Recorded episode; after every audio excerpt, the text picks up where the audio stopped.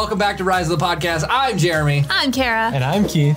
And I'm the Pokemon Master. Oh, should we talk about that in just a second? I mean, uh, that, that's It was down the road. We'll Yeah. talk about it down the road. So look at what I have right here. All right, so we have Keith in the house, and so Keith, these are two books, not just one. Yes. but two. what are you doing, you author? yeah, And right. Yeah, yeah, right. One of those gets to go to the Manthe household, and one Yes. of those gets to go to the Brown Ooh. household. You, So- you guys fight amongst yourselves. I had made an argument right off the bat. I was able to download this one. That is the Red Betty and the Murder Farm, available on Amazon on the Kindle. Is it still free? it's still free on the Kindle. I'm going to do another free promotion for another day.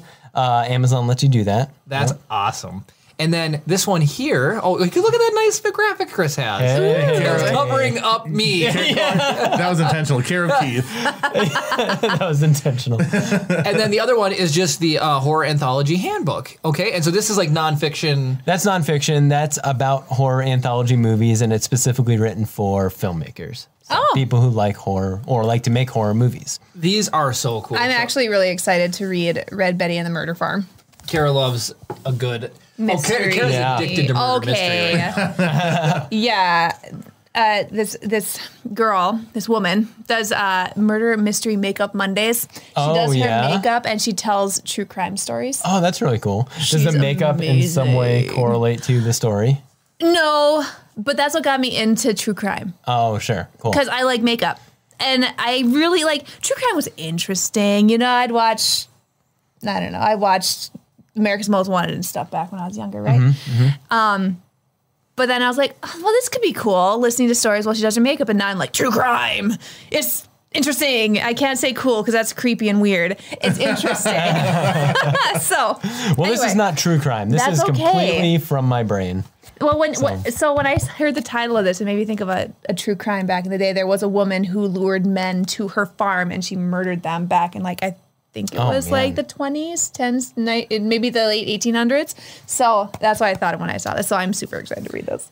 So, compared to the first time you've come here, Kara's interest in that genre Right. has increased tenfold, which is that's- so funny. That's good for me. Yeah, Yeah, exactly. Horror is alive and well, I guess. But, Yeah. uh, no, it's been really funny because you'll watch probably like, YouTube videos about it, and then like when we're, when I'm not home, we have Netflix stuff we'll watch together, right? Or Right. Stream stuff. that we Oh, man, watch yeah. together. So when we're not together, she's watching Unsolved Mysteries and all these other true crime. See shows. no evil. See no Watch evil. Forensic Files is the best. Huh? Forensic Fi- What is? Forensic Files? Yeah. That's the one where they introduce a new forensic technique every episode, right? Yep. Man, they have enough techniques to introduce a new one They've, in done, every they've been episode. like 15 seasons of this. that is crazy. It's That is awesome. absolutely crazy. So, Gravedigger. Okay, so talk about. Let's jump. so Last time, well, a while ago, a year ago, uh, we talked about Gravedigger Dave's. Yeah. And, and I have seen it now. Kara's seen it. We've all. Seen, I own it on Amazon. Oh, well, thank you. Uh, and then because I know it was streaming on Prime now. yeah, it's still on Amazon Prime, which is pretty cool. That is Yeah. cool. And then so and then a second one's coming out, and the trailer for that is unbelievable. Yeah. Oh, thank you. It Yeah, I'm excited about that It one, is too. fantastic. so I was sitting there and like, so I'm at work. Oh, Chris has the uh, the Look at. Chris, Yeah. just all prepared Keith- for Keith tonight. Made me prepared. Oh, I mean- Way to go. All I did is send you three still images. If you guys watching this could see the console that Brownie is working behind, it's like a spaceship. It kind of is. Full on TV studio in here. Um, so I was sitting there at work, and I may have already told this story, but I was sitting there at work, and I was like, "Oh, Keith shared his new trailer," and so I was like watching it, and I had it sitting there, and then I'm doing my thing, and I look over, and I'm like, "Oh, oh, that's good," and then I'm sitting here like watching it, and it completely quit what I was doing. I just watched the whole thing, and it's just I know how much like hard work we put into what we do here, Yeah. so.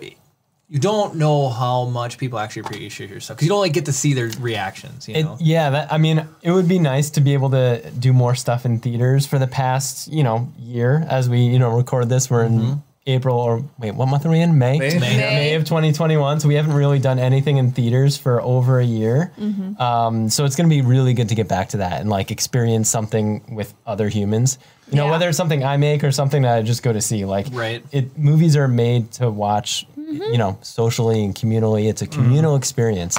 So it's been really, uh, it's something I've really missed. Um, Yeah. it's a little tangent about that. So my family, right? We all went. A big group of us went to see um, the Rise of Skywalker, which you know came out right before things started to get bad. But um, we were just talking about the other day. My coworker David, he said, you know, that's the first time I met your dad was when we went to the movie. So just a little personal, like you got to see my dad, and then he was looking and he's like, okay, Jeremy, you're this tall, your mom is this tall.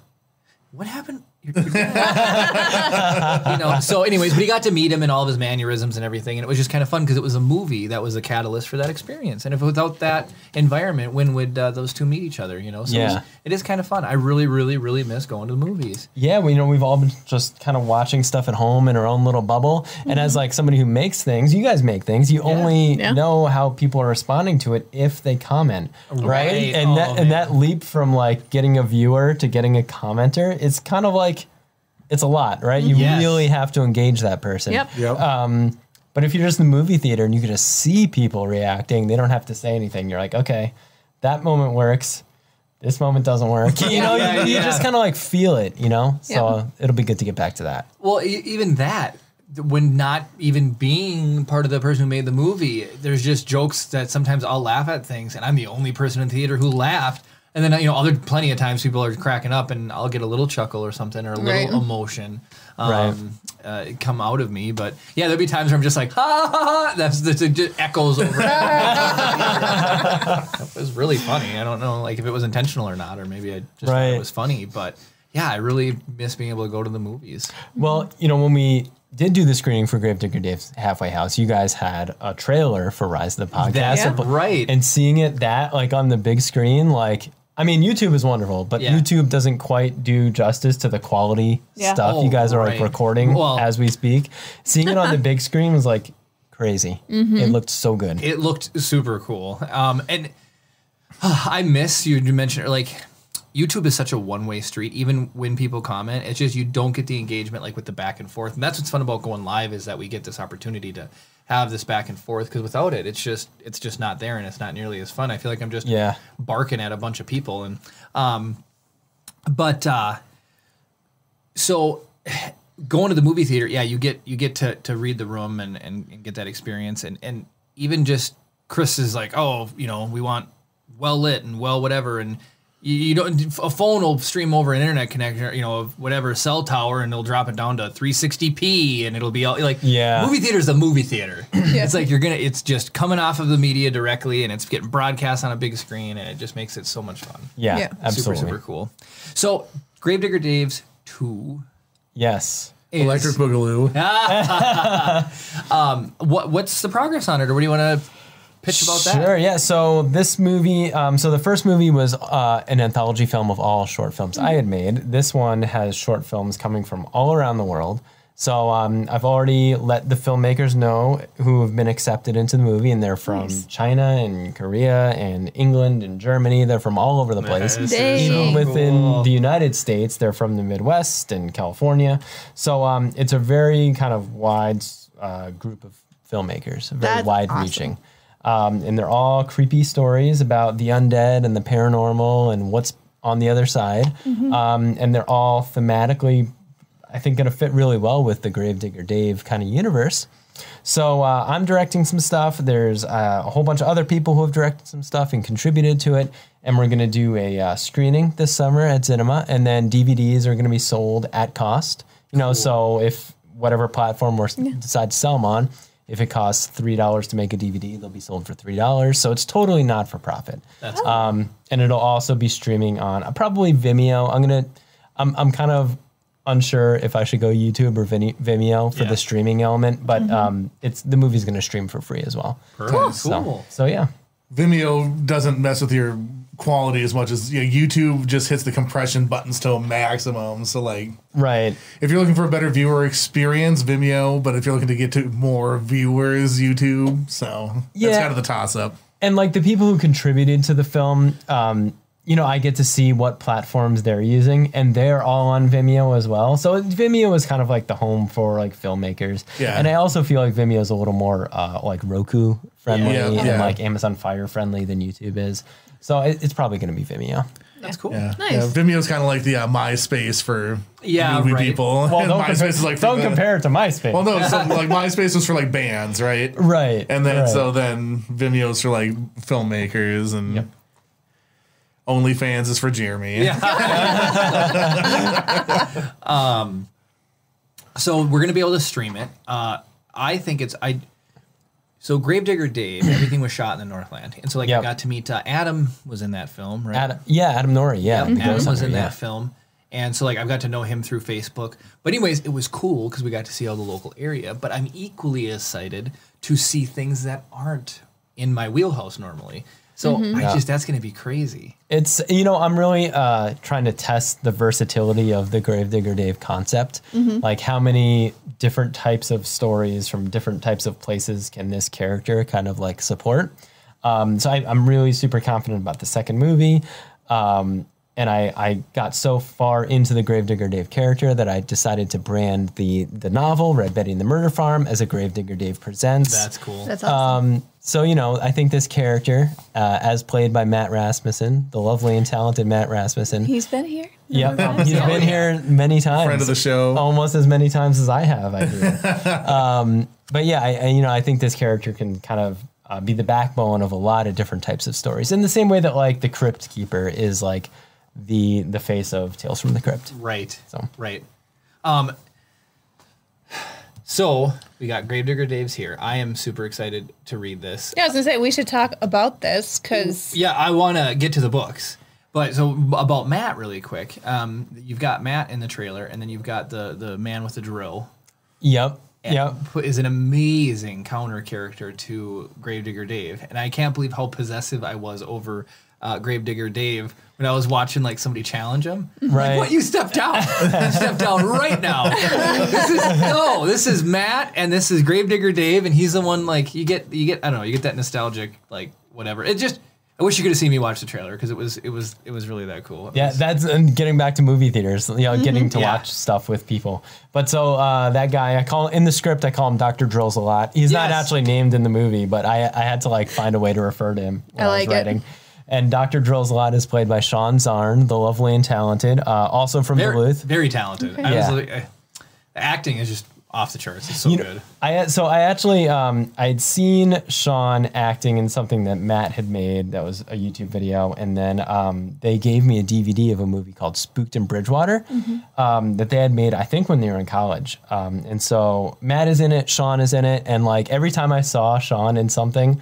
Um, even though I think I had only met him once at the time, I'm like, man, this guy, like, I don't know, there's just something about him. Like, he's just like fun to watch. Yeah. And he's just a good actor. And I don't think he has any experience, but I think he's just real. I mean, any like by experience, I mean like formal training or, Right. or anything like that. I think he's just kind of running on instinct. Um, but he just, there's just something kind of like captivating about him. And I saw that in everything that Matt showed me.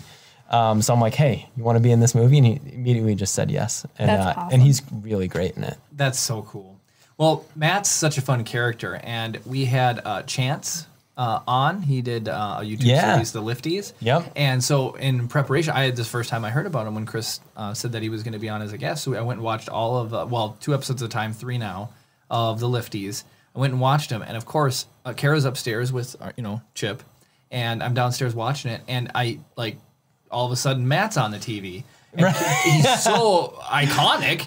Carrie yells downstairs, "Is that Matt?" And I'm like, "Yeah, that's Yeah. Matt on the TV." You just know that voice, you right? do, you do. and then um, I had seen um, I was selling some stuff on Facebook Marketplace, and I had uh, two people message me about it, and I'm looking at both their profiles, and on one of the guys, he had a um, cover photo, and the cover photo had Adam and Matt in it, oh, really? and I was like, he didn't know him because he was like just like a fan taking pictures. 'cause It we was were the in Ghostbusters. Ghostbusters. oh, Yeah. sure, sure, but sure. I'm like, what is this going on? Matt's just popping up all over the he place. is, he's, all, he's everywhere. just he really everywhere. is. I don't understand how he can get anything done because he does so much. All right. I mean, he's the king of Halloween. He's like the king of an entire season. Yeah. Right. wi- yeah. Of, you know, of the year, which is kind of crazy Mm-hmm. too. Um, so that was cool. Anyways, the whole point is, is Hello, Gabe. it's fun- Welcome. It's fun that he's in your movie. Hi, Gabe. Um, because he's just he's such a good he's such a good and fun character. Um, You know, and I just want to hop back to Chance for a second. Yeah, So yeah. Chance is also uh, an author.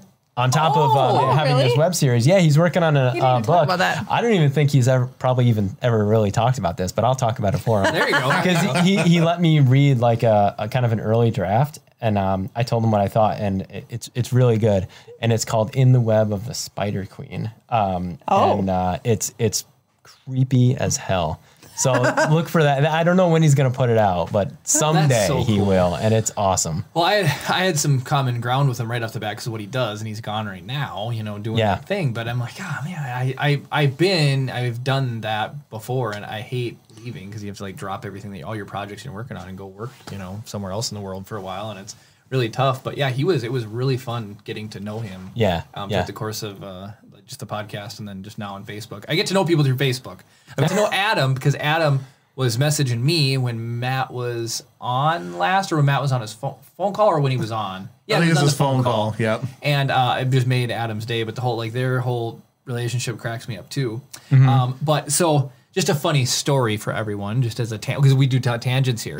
So we've had um, I've ta- told a story about the time we made a taser out of a disposable camera, and I tased Dave's little brother, and then we had Dan on, Yep. and he talked we talked about the northern bus and him remodeling a bus. And so what happens is when i talk about stuff on the podcast everyone wants to like let me know when they see stuff. So when i talked about the taser story i got like five pictures texted to me of the jake's hand where i tasered him and the scars five different people sent me a taser so since dan's been on i've had a bunch of people been messaging me remodeled buses and they're like they're like oh dan you should show this to dan i'm like you should send it to dan you know um, chris and i were talking and it's like like star wars is huge but like people who make memes and like things it's, it's not that hard to be exposed to like Star Wars. Star names, Wars, yeah. right? Right. Star Wars memes or whatever. and so what cracks me up is I would imagine the bus remodeling crew or Community. community isn't probably that big. I would Right. imagine Dan's probably seen a lot of these things. Probably. Yeah, and Um, I, I've I've tagged him in stuff have. before, and, and he's just like, "Yeah, I've been tagged in this." I'm like, "Oh yeah, you have been tagged in this." so multiple times. Yeah. So it, it, I should have told Dan. that. I just never thought that that would happen after the fact. But yeah, and then like you know how Facebook listens to you or whatever too. I, Yep. I on their own bus remodeling things will pop up now. And there was one I saw like uh, it was like trick out your Volkswagen van book, and I'm like, I just. Uh, the projects are, are beautiful, but it's a ton of work yeah, and it, you can see it in in Dan's videos, and Yep. it's just really fun. But um, that just made me laugh because I would imagine like anything horror related, people are probably you know just yeah, I guess so. blast you with it. Maybe. I mean, Have certainly you seen Batman Halloween? related. Yeah. Yeah, have you seen Halloween? you no. well, you know you've made it when somebody sends you your own work, right? Well, Somebody yeah. Like, hey Keith, have you seen this awesome book? this is uh, going back a ways, but on that topic. So when Heath Ledger passed away in 2000, Oh, yeah. I had people like texting me like, "Are you okay?" I'm like, well, yeah. I was more not okay than anyone else. I was like, Heath Ledger, I loved you. What, I what, mean- what had your favorite Heath Ledger movie been before The Dark Knight's Knight? Tale. Oh, I've actually never seen a Knight's Tale. I, uh-oh. It's terrible. Okay, I didn't realize no, it was one of those Jeremy movies. has no Okay, right to gasp so- because it took me like three years of marriage to get him to actually watch it. He's the guy who plays in Still Standing. He's the British guy, or uh, I talking about the bad guy? the big big fat guy. Oh. Oh, uh, no, no, no. Um, I know. he you're also not- played in um, the Hold on. Snowman. He's the drummer in the Snowman. There's these, these Beats random me. movies. I'll bring his name. You'll know who it is, Chris. You- You've you'll- mentioned it before. when I say it. And then you've got um we watched uh Man in the High Castle. oh yeah. So the main Yeah. German bad guy or the he's not even a bad guy. He ends up being a good to kill his son Thomas. That guy, he's he's one of the really he's a really challenging character. You don't know what to make of him. At So any he's in a. Knight's Tale. Nice. You've got um, Mark Addy, Mark Addy is in a Knight's Tale. You can sh- show Alan Tudyk. Alan Tudyk. I don't know Paul these Bettany. Oh, Paul okay. Bettany. Yeah, I know him. So Alan Tudyk. Alec Tudyk. He played Steve the Pirate in Dodgeball. Wasn't he in Oh, Firefly okay. too? Uh, yes, he was in Firefly and Serenity. He's the voice of K2SO. And He's the voice of K2SO. Bettany. Vision. Yep, in the Yep. Vision. One, Yep. yeah, all Rufus those. Sewell is the bad guy. He's in a Knight's Tale. Er, Anybody in, named uh, Rufus is an evil person. And then of course, and then of course you have Heath Ledger. Yeah. the movie's fantastic. I gotta It's watch great. it. It's a I it's, oh, it's overhyped. You're not gonna enjoy it. no, it's not. It's such a I- good movie. I never thought I would have loved it. Loved it. I I, loved I've it. seen I've seen it multiple times. It's Yeah. like eh. Like people are like people love it so much that it makes me not possible to like it. I it's so It's- good. it's- It may been not be for too you, but it is good. It is. It's good. it's like the people like so. It's been made out to be too good. Uh, so uh, th- on the opposite side of that sort of same coin, I suggest for people to watch Princess Bride because I love the Princess Bride. I right? love Princess Bride. Mm-hmm. But I would say I that suffers from the exact. Yeah, same no, that's the thing. exact same thing. It's like so people that are introduced to that because I watched it as a kid, right, and I grew Right. up with it or whatever. That's the same thing that people that absolutely love A Knight's Tale watched it younger and grew up with it. Right. So it's like I don't, uh, I don't like the movie. Right, Yeah. because I don't have the same attachment to it that they do, and they're pushing it at me so hard. Yeah. that Yeah. I, my immediate thing is like, stop.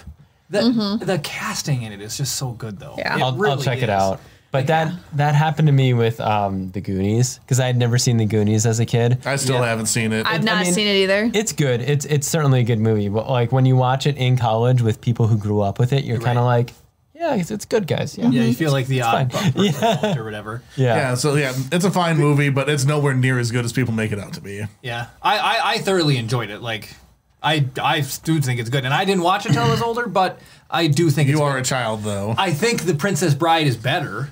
Like, Yeah. to me, that is a that's a just a classic. Yeah. you know, and that has a following. But Um, Knight's Tale, I think is. I, I honestly think they're pretty comparable movies in terms of like.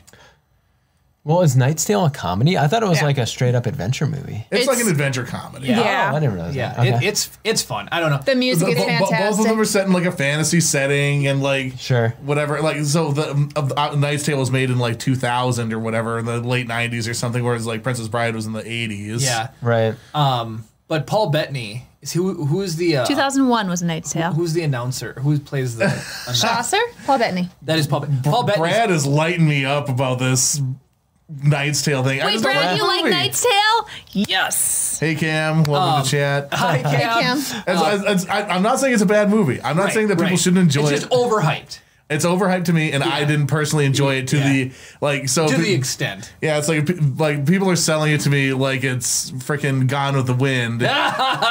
I'd rather watch A Knight's Tale than God. I was gonna say. I've never seen Gone with the Wind. it's long. you- so what what was like fun for me, I guess, is because what was fun to see all these. I like I said, the casting is what really did it for me. Seeing Paul Bettany as this, um, just this. Is he a drunk or is he a gambler? Chaucer? He's, He's a a gambler drunk. and a drunk. yeah. He's a He ga- loses his clothes all the time gambling. So he That's what like it is. he like hypes the cha- he hypes the the crowd up for the the main character who is um, Heath Ledger, and then you've got Mark Addy who I absolutely love. He played in a, a sitcom called Still Standing, which I love, and then um, What does he play in that? he's the main character in Still Standing. It's a t- it's a sitcom, and his his he- Still isn't still standing the Tim Allen sitcom. nope that's, No, that's- Last Man Standing. Oh, Last okay. Man. Yeah. Yeah, yep, that's right. Yep. Last Man Standing, and then so Still Okay. Standing is the older. I have one. no idea what still standing is. Yeah, a then. lot of people. Yeah, I've haven't never heard of it a either. lot of people haven't seen it. Really, really. Oh, I really forgot good. Mark Addy's in Game of Thrones. Oh yeah, he is. He's the king in season one. Oh my Yep. god, I've never watched Game of Thrones. Robert, That's okay. Spoiler. I'm failing on so many. I haven't seen levels Game of right Thrones now. either. Robert Baratheon. so the problem, the problem with Game of Thrones is, uh, you know, It sounds like there's a Season- lot of problems with Game season of Thrones. eight. Run to it. yeah, season Um, eight. But anyways, it's a fun movie. I forgot. I completely derailed. Oh, Heath Ledger. People will call you up when he passed away. we, we, you ask we're, Sarah? we're, we don't need to We- we backtrack. We, we're went from that to me getting lambasted for not liking yeah, a movie. we're down so many tangents that we can't. is There's what no we backtracking. do here. so, what's your favorite Heath Ledger movie? I mean, The Dark Knight. Dark Knight. I'm yeah. Dark Knight's Um, I. I watched that within the last couple of weeks. It's so Really? freaking good. Well, I mean, I've Yeah. seen it before, obviously. Yeah. But Netflix is like, last time to watch this is April 30th. So I binged the whole trilogy real Yeah. quick. Nice. My best friend and I, so we are huge Christian Bale fans as well. Yeah. Like, mm, my wife too. and yes, your wife's got good taste. but my best friend and I would always get together and we would watch the Batman. I think it was just the two At the time. at the time, and we'd we just we'd pound down a bunch of Mountain Dew and we'd eat a bunch of Reese's peanut butter cups and we'd make cookie dough and we'd eat a bunch of cookie dough and we would just sit and we would drool over Heath Ledger as Batman. Or, Or not Heath Ledger, Christian Bale. Christian Bale. And then you do have Heath Ledger, but I mean, He's not looking so. good. He's not looking so good in that movie. exactly. There's no drool in there. It's just Christian Bale's like, mm, yeah. So anyway, yep. That's uh, yeah. I'm Sorry. Is he married? Hopefully. No, I'm just kidding. Christian Bale. Yeah. Who knows? Who knows? Ah, yeah, I think he is. So Brownie, recently you tagged me in that um like which trilogy do you prefer uh, Oh, Facebook yeah. thing, and it was Yeah. like this face for this one and this face for that one. So obvi- I, you know I had to select Dark Knight, even though there were Yeah. some really great trilogies in there. But um, can I assume that you guys all chose Star Wars? I picked Back Mine to the was- Future. no, you picked Back to the Future Back over to, the Star Fu- Wars. Back to the Future is my jam. I mean, that is like a perfect trilogy. Yeah, It like, is. I, I, I would argue that um, there's very few perfect just individual movies made, and Back to the Future is a perfect movie. Yeah, and Back to the Future too. I mean, I I think the third one suffers from a lot of the the things that a lot of third movies and trilogies suffer from. Yeah, like they have to try and wrap something up that's so big and sprawling, and Right. Yeah. And then the movie becomes more about that than just telling an interesting story. yep. Mine was Um, the even split of Star Wars and Lord of the Rings. See, Lord of the Rings was a close second for me too. I don't think Lord of the Rings suffers from the third movie problem. I well, think it's it's, up a from a great third book, movie. you know. I mean, Yeah. you can't really go wrong. And not one. It just is. Yeah, it's got years. Of, it. Yeah. So, you know that movie. The, the casting again. You got Sean Bean. You've got. Um, Viggo For Mortensen. one of them. You've Yeah, got yeah, I Liv know, I Tyler. know. You've got. Yeah. Are you talking about Lord of the Rings? yeah, Lord of the Yeah. Rings. Yeah. Sean Bean is a death Astin, magnet. Elijah Wood. I love. Okay, so as a kid, I, I watched, um, or not even as a kid, but just like as a young adult person getting into film films, like I watched every movie that I watched. Sean Bean was a bad guy. So you got Yeah. Goldeneye. Then oh, tre- him is tre- uh, tre- Trevlin, Trevlin, Trevlin in Goldeneye. The GoldenEye reveal was whatever it is. particularly heartbreaking because as a kid, when I was watching GoldenEye, I didn't see it coming. I'm like, Yeah. no. Yeah, I forget what his name is, but yeah. yeah. Uh, and then you and then uh, in the island, he's the guy who runs like the cloning facility. And, Oh yeah, he The was on the National island. Treasure. Island is an underrated movie. That's, that's Michael Yeah. Bay's best movie, I think. I didn't even know that was Michael Bay. I just It know it is. It is. Did, he did The Rock, didn't he? Oh, that's true. I think He- The Rock is better. Dude, He's you done some- up he's your done some good movies. It's not mine. I love that movie. He gets a bad rap, but he he started off with some really good I mean, ones. Bad Boys. Anyway, Bad, Bad Boys, Boys Bad Boys is good. I've never seen Oh. Bad Sean Boys Bean 2. but- dies in everything. Yeah, he does. Except Oh for wait, National Did you- Treasure, Are he you didn't talking die. about Sean Bean movies? No, I'm talking about. I, well, I was I switched to Michael Bay. Got it. Got Yeah. Michael Bay. Got it. Wait, wait, wait. What, so your trilogy though? Oh, it was just so I used to. It, Sean Bean was always the bad guy, but he's Star played Wars. in Star enough Wars. good stuff. He's Ned Stark in Game of Thrones in season one. Um, Dies.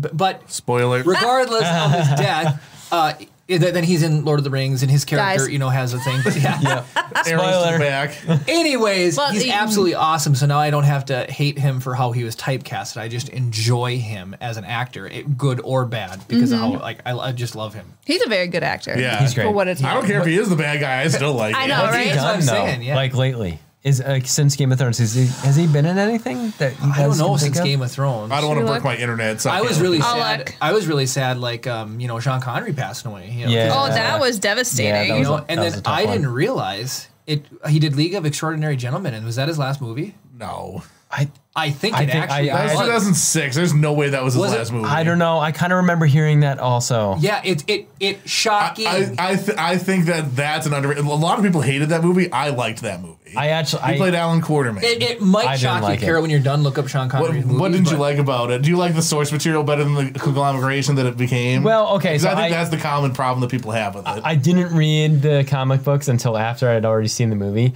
I just disliked the movie on its own merits. Oh, okay. Well, that's fair. Like I that hit me right. It came up right after high school for me. It had Sean Connery in it. It was like this fun, random, like whirlwind action thing or whatever. It was completely nonsensical. Yeah. But I was like on board. It kind of hit me like a like um the Van Helsing film that came out around the same time. Right. Where it's like they took something that was really established and basically just took the name and did whatever they wanted with it. There are a lot of parallels now that you mention it between Van Helsing and the League I, of I, I feel like stylistically it was pretty similar too. Yeah. So like so I was like that was sort of like the, my mindset in in that time frame. what did you Right. say his Those are last the kind of movie movies was? I wanted to I watch. thought it was League of Extraordinary Gentlemen. You're right. He's Okay. do, he did voice work after that. I think that counts. It depends on how big the role is. If he's like Wait. if he's like um Owen Wilson in Cars, that's act like that's but if he's oh, like uh, The Untouchables. That's a classic. So- Oh Sorry, yeah, somebody that is mentioned that is a chat, good movie. there was a thing called Sir Billi, where he played Sir Bill, Billy, the Well, voice that sounds like a actor. starring role to me. You know, was it? Can I see the image for that? Because yeah, so I checked that out. I think I saw it on Netflix or something, and I was like, "Man, this looks really terrible." And so I watched some of it, and it was really, Really terrible. terrible? Yeah, and, and my wife and I were like, "How did they get Sean Connery to be in this?" Yeah. We I didn't have get a lot very of far tax into problems. it. Yeah, it was it was bad. So otherwise, he did he did from Russia with Love, the video game voiceover in 2005. Whatever. But the last time he appeared as himself, Connery. uh, Sean Connery in a film was The League of Extraordinary So what year Gentlemen. did that come out? I thought it was 06. 2003. Oh, three. Okay. So Yeah. that's what shocked me was because it's like he was in Indiana Jones on the Last Crusade, but that was already way back in the '90s, you know. And so it's like you see him, and I just I can't, I can't believe that was the last movie he did. But I mean, Yeah. I He was was in- He was in Time Bandits, right? I don't remember. um, What but year I- would that what have I- Either don't watch Time Bandits. It's whack. I say that there's a certain segment of the population I can see that would like it. I, I'm pretty sure he was in there. And I What was like, year would that have been? oh, like the 80s, like early 80s. Yeah. It's a Terry Gilliam movie. Oh, okay. You know, I was trying to place it. I've never seen it, but I've been I- told to watch it. I've It's heard. it's it, it's one of those things where like if you're high or something. Oh something. yeah, there he is. I mean, is that is he in it? Yeah, he's King Agamem- Yeah, uh, Agamemnon. Agamemnon. I really, I do fireman. really like Terry Gilliam movies. So you would probably generally like it, like 'cause it's it's out there. Yeah, I mean, Um, even his, uh, you know, because he has some some very well reviewed movies that I, of course, enjoy, and I even like his his poorly reviewed movies just because they're so weird, you know. Yeah. And they have that weird, like everything is just like tilted and fisheye, and everybody looks all crazy. Yeah, I um, I, I went to college with a couple of people who I would classify as like people that like the, they're the weird people stuff or the weird Yeah. stuff people. Yeah. and it's like I know for a fact that this would be something they would groove on. It's just like. I feel like those type of people always end up suggesting like stuff to me, and it's like this is just too wacky. I just want something that makes sense, please. Yeah. I don't know. Have you ever seen Brazil? no, That's one of his earlier ones. I've still never seen Brazil. I, I've heard about Brazil. it's apparently it's really good. so. Uh, so Are we digging too deep for you guys? No, Sorry. no, no, no, like where where There's even a- are we in the tangent? it tangent? seemed like there was a, a bunch of stuff, but so no, the only thing I Oh, heard this is about. people in, on Twitch saying hi to each other. Oh, funny. Okay. Um, but no, so Sean, what had shocked me about that, why I was pretty sure that was his last movie, was because he was offered Lord of the Rings. oh, he And was. turned it down. Sean Connery was offered the role of Gandalf. But he, Oh my he God. regretted it. Yeah. So his last big like effort, he's like, all right, I'm gonna do League of Extraordinary Gentlemen, and that movie flopped. Yeah. So that made him so angry, he just noped right out of acting. Man, I can't even imagine Sean Connery playing Gandalf. I Yeah, mean, right? Cute. You shall not pass. Right, Yeah. exactly. He's so like I don't know. He's just so like memeable, you know. And, Yeah. and like Ian McKellen is like he didn't really seem like Ian McKellen. He seemed like the character. And like Right. Right. He, oh my gosh, Can he Sean slayed Connery- it with Gandalf. yeah, he did. So I'm, I'm so- happy with the way, way things went. the, like the interesting thing about Sean Connery, like he like he occupies like two spaces in my mind, but there's a huge gap of mm-hmm. time in between. So he's James Bond, which is like the late '60s to early '70s, mm-hmm. and then he was in that one Indiana Jones movie in like '89 or whatever. And then League of Extraordinary Gentleman in 2003. So there's like these two massive gaps in time where he doesn't occupy any space. And like, I know he was in Highlander or whatever. Entrapment. There was was quite, really there's good. quite a, uh, uh, Hunt for Red October. October. Yeah, yeah. That's I never really saw that, good. but I know that he was in it. Oh, so Untouchables again. So like, I know he's been in stuff, and I've seen the Untouchables, and it's really good. But like, he, in my mind, he really only occupies these three spots, and they're like literally like twenty years apart Right. Yeah, every time. That's true. Like, what did what did he really do between James Bond and Indiana Jones? I There have no is idea. Quite a a bit of lot. stuff, actually. Probably. And then, Probably a lot. I think Untouchables was early '90s. Well- that was right after Indiana Jones. Oh, Chris okay. has a game where you guess the over under for how many movies somebody's been in and have versus Sean Connery. and it's versus specifically Sean Connery because he's in more than what you'd think. really. Okay, So, really like- quick. How many years do you think is between the Untouchables and Indiana Jones? 30. three. Probably not a lot. It's just two years. Yeah, like yeah, so because what like, did you say, that- three? That's a three. Like, 'cause I think Indiana Jones was like '89 or '90. And then he was in The And then Presidio Never saw that. and Memories of Me. yeah. Um, but Brad says Connery has a hard time pulling off humility. I think that's why he's such a good James Yeah. Bond. Like Yeah, he, that's he true. was just like, I am better than everyone around me. Yeah. Yeah.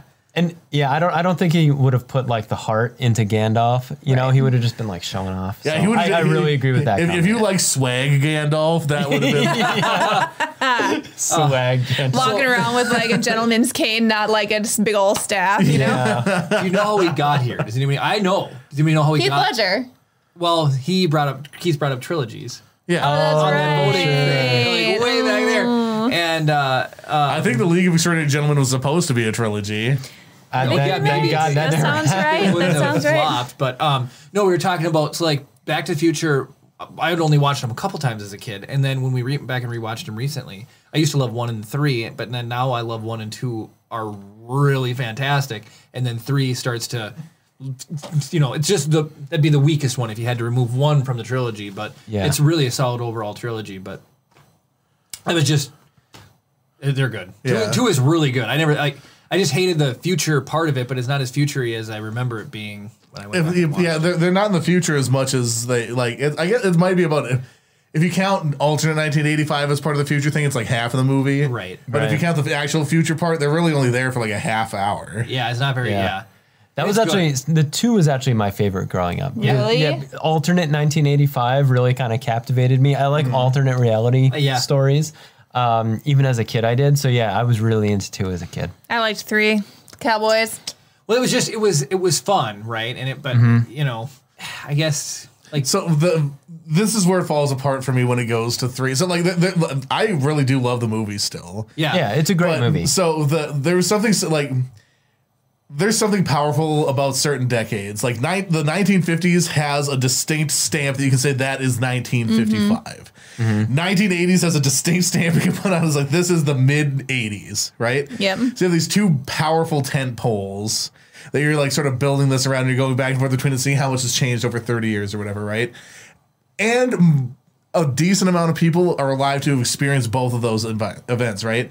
As soon as you add in 1885, you go back 100 years from the beginning part of it, mm. you sort of lose that actual connection to like, there's not any people that experienced 1885 and 1985, really. yeah.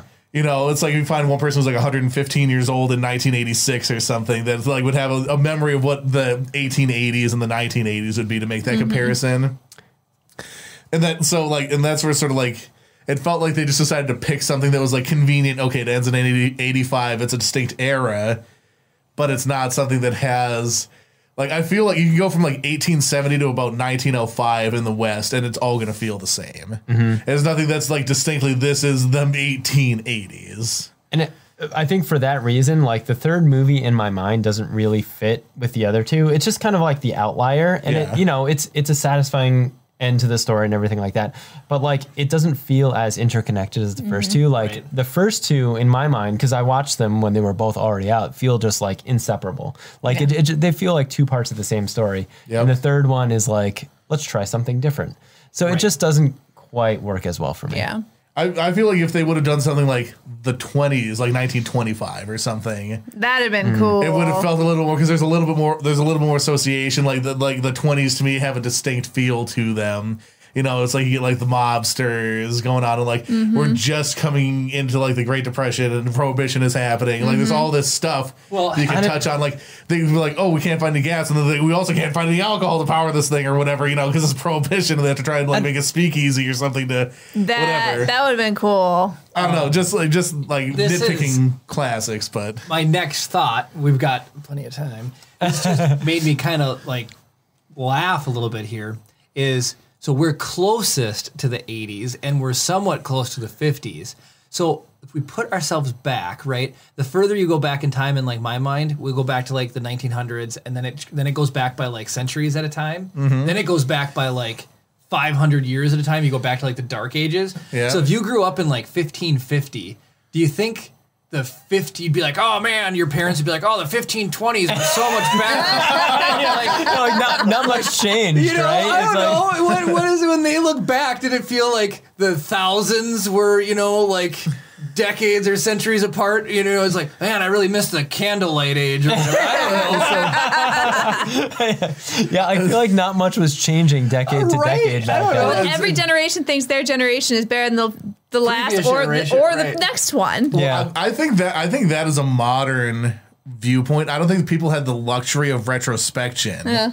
Maybe Like in the in the 1550s, you're like, I got to get these rats away from me and try and make this weed grow. That's all you were worried about. Yeah. You Well, it's like, like yeah, the- you know- until the Industrial Revolution and everything like that, where we started having like really condensed city centers and like people are like, you know, like we get like a more modern looking economy where that you can have the ability to like, like, I guess you know maybe in the Renaissance and stuff like that, where people were like really like thinking about stuff or whatever. Yeah. Mm-hmm. it's most of humanity is just about surviving. um, when you so when you think about it that way, you know, we've always heard the statistics like some people can be like some people are alive that existed before the airplane exists, and then within the span of a you know hundred years, we've sent someone to space. We've done this. Imagine being able to summarize a period of time by a decade instead of a century. You know, so if you look back the 1500s, how long did it take for them to reach, you know, or build a castle or do something, right? Yeah. And like, you know, even some projects in Italy were like the Pan- Pantheon or the part, how long did it take to build that thing? Oh, I don't Or know. like its It own architecture, took- right? So you're No summing idea. that up over the course of Well, 40, well, 50, pyramids were generations they took to build. generations, right? And then we can break up the past hundred years into decades. That's kind of neat. Like Yeah. distinct time periods. Yeah. You know, in Well, ten years, the- like the twenties, the thirties, and the like, they're all have unique. I, I think if you look at like the like the course of human history, you see like uh, it's super obvious. Like technological advancement, sp- it's exponential Yeah. growth, right? yeah. And I think that goes a lot alongside of like how we decided to like break things up because like even the difference between like the internet in 2005 versus the internet in 2015 oh, Cell Yeah. phones, man. Well, and I, I was actually going to bring up cell phones because when you think about like the advent of the smartphone was what mm-hmm. like around 2009 Well, ish the or iPhone came out something. Oh okay, so then they're kind of ubiquitous by like 2009, 10, 11. And uh, like if somebody was to bust out a, a flip phone now, it would like seem ancient. It's like that's only 10 years old. Like Yeah. it's not Yeah. very old, Yeah. you know? Well, again, what blows my mind is, um, and this is just for G Whiz thing. I used to have a Motorola um, like Razr. smartphone. Well, Oh. I, like the Q is what Yeah, it was yeah, called, yeah. and it had a little trackball. It was like a knockoff BlackBerry, but it had GPS, and that blew my mind. Yeah. and that was before the iPhone. And I could send. It was like a little mini computer, and I could send pictures with it. So that was just pre two thousand seven, like two thousand six ish. And I switched to Sprint. It was a big mistake because the service was garbage hey, at the time. Sprint's part of T-Mobile now. I know it is. I know. We're on their network as we speak, um, which is really funny. To me. But uh, I, I just need to do a really quick thing. I make fun of Th- Thelmany for being on um on T-Mobile because that's like it's the drug dealer cell phone network or whatever. Because like it used to be one of those like burner pay as Yeah, you go yeah. type of things until it grew into a real network. yes. And that's what every time he calls it, it is like, oh hey, you paid up on your drug dealer phone. Good job. well, the only thing is so, like AT and T was secretly raising my rates, and then they were customer service was absolutely. I had a very frustrating experience, so I just cut them loose and I switched to T-Mobile because I used to have Cell One, which then belonged to AT&T. I had Cell One. But yeah, Man, I haven't, thought, had back Cell One as Cell well. One, yeah. haven't thought about that since 2005. Yep. yeah, that was Right? So ah, this is just this is a tangent. I'll get back to what I was talking about. I had there was a company that was in competition for Cell One called Cellular 2000. Yep. I want to say, and I had Cell 2000, and my parents, everybody had it, and the sar- service on them was garbage. Everybody wanted Cell One, and I remember I was been in the military since 2004 now, and so, so my coworkers had deployed to Hawaii, and I remember somebody bragging about the fact that in, with Cell One they had service in an elevator in Hawaii. And they're like, the door's closed, and I my phone call didn't disconnect. Like, like that was the deal. And so I heard that. I kind of convinced my mom, like, we have to switch to Cell One. We can get cell service in an elevator.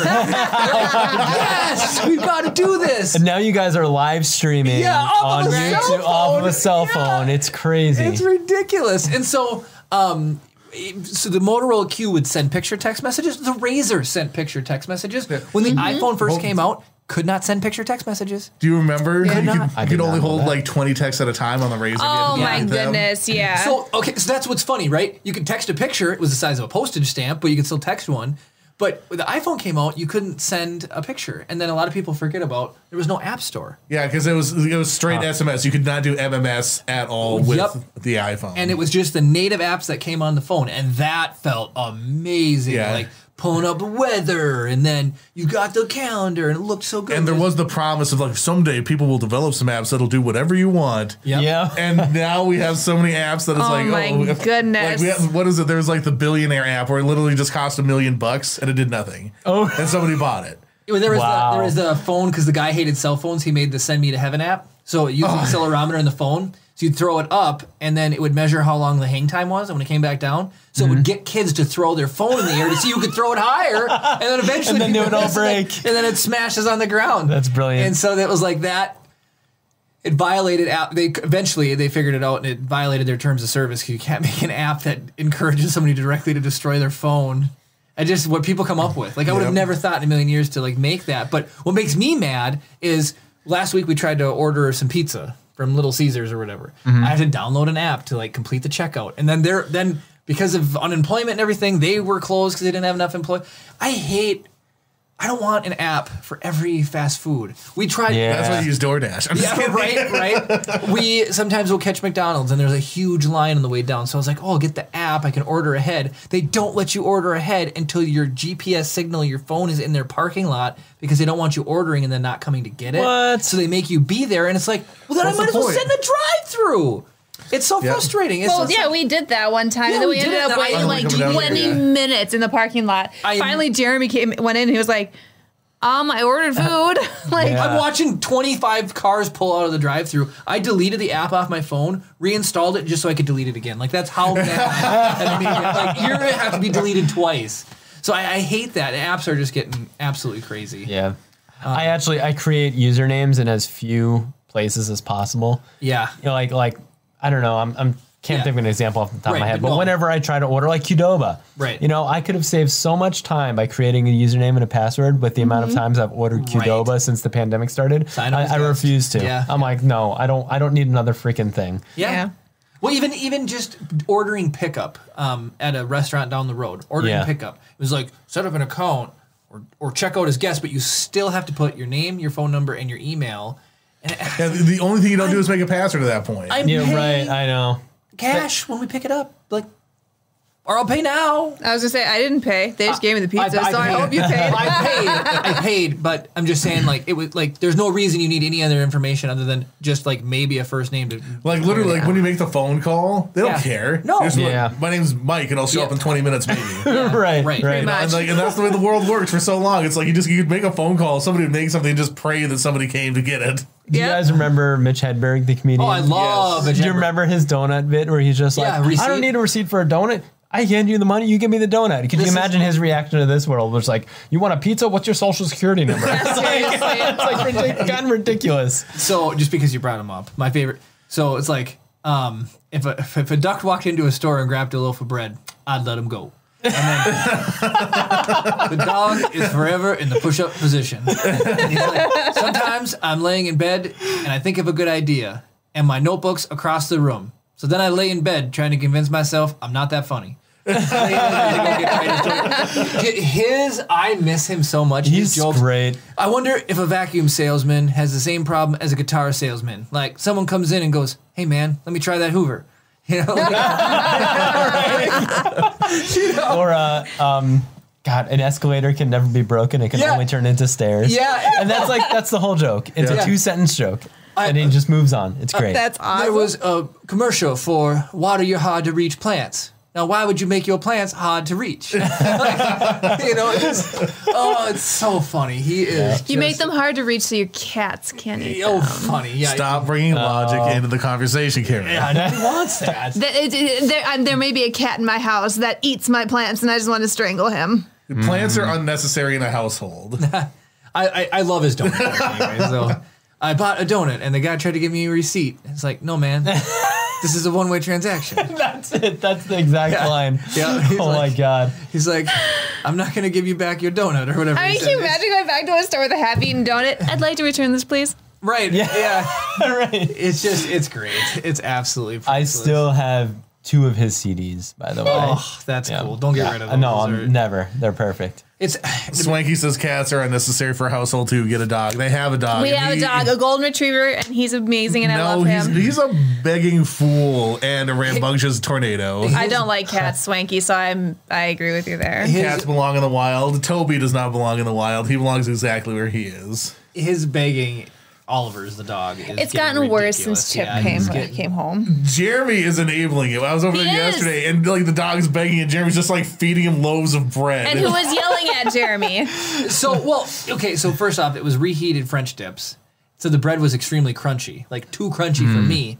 And It's so like dogs toast. are really cute when they crunch stuff, and it like makes a. and so that's what he was doing with his long dog schnoz. And he's just. It was adorables. So I'm like, just be cute, and here you go. Feed you tons of bread. Well, that's And why then he's he- begging. Yeah. Right? That- and then he begs, and then Jeremy's like, "Ugh, the begging's out of control. Well, I, I want him to be there to eat food so when you, I. you either die the hero or live long enough to become the villain. I know. Oh, and we're back at the Dark Knight. Yes. Perfect. that that reference um A, that joke was super awesome. And when I did the you know you've made it joke, I was gonna say I was gonna sneak in a Star Wars reference and say, Of course I know him. He's me. Uh, which was super funny. So while I picked up your books, Keith, we had you come down on the podcast today. So just Yes. you want to talk about these for a little bit? Just fill us in about like inspiration or how they're you know just talk about it or what it was like to make a book.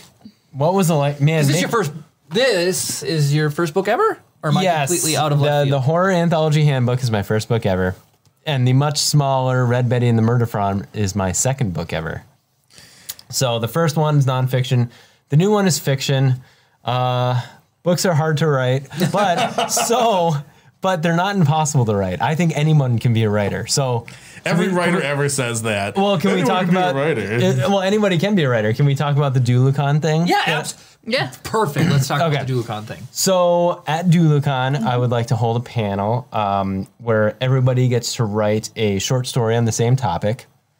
This is a thing that's been done at writing conventions for a while, and uh, people have had a lot of success for it. So you get everybody together in a group, and you say, "All right, so we're gonna have 40 minutes. I'm not sure how long the panels are this year, Du- Yeah. Dulucon, but let's say we have 40 minutes, and everybody's gonna s- write on the same topic. And this topic is, what if zombies invaded Dulucon this year? So we're all here, we're all in the same place, we're all writing about this place, and we're all writing about the same topic in this place. So let's see what collective we can collectively we can do. And whatever people write in that time period, I will collect and then transcribe in print and put out there as a free ebook. So another non-for-profit thing. Oh, and, that's uh, cool. The whole philosophy behind it is that, like, regardless of your ability level or confidence level with this kind of thing, anybody can be a writer. Because it's not like like what we're doing here, right? Like Yeah. with video and, and film production, it's like that requires cameras and training Mm-hmm. and expensive technology and you know all this all this different stuff. Like Good internet connection. good internet connection. All you need to be a writer Yep. is a place to write, right? So you can go to the library, Yeah. and do it for free. J.K. Rowling. Is that where she, she wrote at the library? Uh, napkins at a cafe. Coffee shop. Wow, Coffee shop. that's insane. So Yeah. like all you need is just the confidence and time to do it. So that's what we're gonna try to do at Dulucon. And I kind of feel that way about these books. I mean, they're hard. They're they're a ton of work, but like if you're up for something difficult and putting a ton of work into it, you can write a book too. They're not Oh, what? impossible. Keith Yeah, did so a, the cover's uh, in there. promo for it. In the Oh. Brownie has this picture Oh too. my gosh. I, I had it up the whole time you were talking. Oh Actually. was no way! wondering I didn't. I didn't was. look I at the like- picture. yeah. Attack of the Dulucon zombies. So we're gonna see if we can Oh, uh, that make this is happen this year. awesome. Yeah. So you guys Wait, could all what's write this books. one? Uh, that's one that I'd like to write. That's why I wrote "Coming Soon" ish. So You should coming soon question mark. you, you might have noticed this, but that has been my thing. It's not that old for me, but I just add ish to so much I say now. Oh yeah. Because I am habitually late and just and having a kid makes it way more difficult Oh, to be yeah. on time. So now it's just I just add ish onto stuff just to it's like, oh what time you can be down there? Four ish. right. What do you want to work on today? Uh, one or two things ish. Just like Yeah. uh, in Toy Story 2, Ham, he's like at pre- precisely 8:35 ish. yeah. I don't know if anybody else remembers that moment, but it's like one of my favorite moments. Oh, I, I I love Toy Story is so is Oh. so good. It's such a classic film. and we're back to trilogies. Yeah, I know we're back to Oh, trilogy. yeah. you know what unfinished trilogy everyone's waiting for the third part to? What? The Bible. Uh, didn't. Did- did it- Chris, you have a button for that, don't you? Do I, I? It's one of these. Uh, let's go. This one. Who knows what sound I just made? right But they can hear us. We can't. It's Oh, funny. yeah. Yep. I think that was a sad trombone. It could have been people clapping. Let me know in the chat. I hope it was sad trombone. I, I have not memorized these. Um, as soon as it tips to the almost to the top of the hour here, why don't you people take some questions? If you have any questions, Yeah. for Keith, type them in and ask them now. and Anything you we'll- want to know about this guy? Um, we'll we'll write them in. Probably it's nothing. The, the two books, the two movies, like um, and you've already you've already said it, but we'll be able to share if you're interested. Um, will your website do you have a link to the movies? oh yes, I haven't updated my website in a what's little the while. one-stop shopping somebody So- can remember from you to see all the stuff you work on? hexagonmotionpictures.com but I really need to get on that and put new stuff on there because I haven't really updated it in like six months and I've been busy. so there's nothing on there that's new. But that's a good motivator. So I'm like, now I got to now go because then you can put a link to your your book. Yep. and uh, like where to buy it. You can have a link Yep. to uh, the Gravedigger Dave's 2 when it comes out. Yeah. It'll be streaming on Vimeo, more like most likely, but could be YouTube. Probably Um, video. but that way, people, you know, if they want to get an update on, hey, I wonder, I saw Keith a while ago. I wonder what he's working on. You know, yeah, that's where they can go. I'm findable. And then- and then find it. HexagonMotionPictures.com. But if you Brad haven't- wants to know why uh, Matt Rasmussen hasn't been on to build the Ecto One. Ooh, that's a good question. Well, so so I've talked Keith. You're not super crazy, but Legos. You know, there's the Batmobile came out. Oh yeah. Well, we've got all the helmets, and they have a Batman cowl. Oh, got- nice. They just came out with it, and it's Batman, and it, it looks incredible. It That's looks really, awesome. really cool. So every Yeah. time I see Batman stuff, I think of you now, and then whenever Oh, I see you. Ghostbuster stuff, I think of Matt. and That's so they made the Ecto Cooler, and so I had messaged Matt. I was like, Matt, we'll get it. You come down, we'll build it together. You and me, we'll have a, we'll have Ooh, have a nice. day together. And he goes, I already got one. He already had one, but he said he would love to come down and build it again. That's So, awesome. I, I so- feel like we're headed towards a, a- like a Ghostbusters renaissance, Oh, where it's yeah. like there's Yeah. going to be so much Ghostbuster stuff out there, so it's Mm-hmm. going to be awesome for everybody, especially Matt Rasmussen, Yeah. but, but also everybody else. Yeah. Uh, no, it's I, there's so much things that just come out that I can't believe separates me and my money. But it, it like it, it, Star Wars is cool, and there's stuff I can turn away. but there's the helmets. Like I said when I saw the oh, I'm like, look at these cool helmets, these Star Wars Lego helmets. I'm like, a full set of them is going to cost uh, like 150 bucks. I mean, So they're was like- super cool looking. I was like, though. I'll buy one. But then I bought another one, and then I bought another one. So then it's like before I know it, I have the full set. So Matt, he can experience that with Ghostbuster stuff. Like, yeah. you know, take his money. They do. But they just have to have, um, you know, uh, anything to do with Ecto Cooler as well. Just I wonder. Yeah. My, my question is like, how much would it cost to buy like the formula for it so you can just make it yourself? oh man, Well, I, probably realistically, infinity dollars. They're with- not selling that. Well, so but if they're not going to sell, it, why do they not produce it? Is the question. I, I think they are going to produce it again. You I, tie it into uh, Afterlife. I yeah, I mean, I I bet whatever little money I could on something like that that they will. You know what we should do? We should do a mock of an Ecto Cooler juice box. oh that. oh, that would be really cool. Right? actually. Smash Rasmussen Yeah. for eighty bucks. Yeah, right. Right? Yeah. I mean, it has to be pretty big if you want to get all the detail in it and everything. But I, I, That would be be cool. You could probably do a one to one scale and fake it decently well enough. Yeah, I I think. bet you. It makes me wonder why Lego isn't like doing that. That's a Yeah. like perfect idea Yeah, for a that's kid. That's probably a licensing nightmare. Well, I mean, like they've, Yeah. they've crossed the bridge with the car, yeah. Ecto Cooler car. Yeah, but the the license holder for the card isn't the same license holder for the drink. Yeah. What? Oh, High C. Yeah. Right. And who owns High C? Coke, I think. Uh, yeah, that sounds right. So I'm surprised Lego doesn't have a contract with Coke. that'd be cool. Build a like Coke bottle. That'd be Yeah, sweet. that would be cool. Or like Get the it, during Lego. Christmas time, the polar bears with a Coke bottle. Oh, My yeah. sister used to get uh, those Coca Cola polar bears Mm-hmm. every year for Christmas, Oh, the stuffed animals? Or, Yeah. Yeah. and she's got a whole bunch of them. That's super cool. Um, any questions coming in? Anything? No, nobody wants to know anything Chad about has Keith. so Cricket. quiet More today. people are asking about Matt Rasmussen than Keith. Well, that's why Matt Rasmussen stars in movies and I don't. nobody, I mean, nobody cares about the director of the movie. They care Yeah. about the star. So Like Ivan you- Reitman, get out of here. We want Dan Aykroyd. exactly, not to exactly. like not to hurt anybody's feelings, but Chris, you were talking about a very specific group of people who were weirder. I just kind of like I associate people who this is not gonna ever gonna come out right, but when people lift list off directors as like more importantly, be like, oh, have you seen the new um who did Grand Budapest Hotel? Oh, Wes Anderson. yeah. yeah, yes. it was Yes, Wes Anderson. yeah. I was excited for Isle of Dogs. And somebody said, Oh, that's the new Wes Anderson movie. And I was like, No, it's the new Isle of Dogs movie. I don't, you know, I so- know the director's important. So here, like, So it- weirdos are into directors, is what you're Well, saying. no. So it's it, not my wheelhouse, right? Uh, it, yep, yep, it boils down to whether or not you th- you think that movies should be classified as art auteur or as independent of the creator. So you know, it's, that's fun. th- this is all like film theory stuff that I took Yeah. in, in college. So it's like you could say that like this is the new work of this person. If like so, for example, when I say a Quentin Tarantino movie, you know exactly what kind of movie it's going to be. Correct. When I say Oh, yeah. a Michael Bay movie, when you say a Wes Anderson movie, you know what they're Yeah. going to be, Mm-hmm. right? So that's why people will say that because you're shortcutting Yeah. and you're associating their body of work as important to understanding what the movie is going to be like. Yeah. Man, this is quite the thesis, Brown. You got to write this all down. Th- th- this is pre-established. I'm just regurgitating stuff I, I paid money to learn.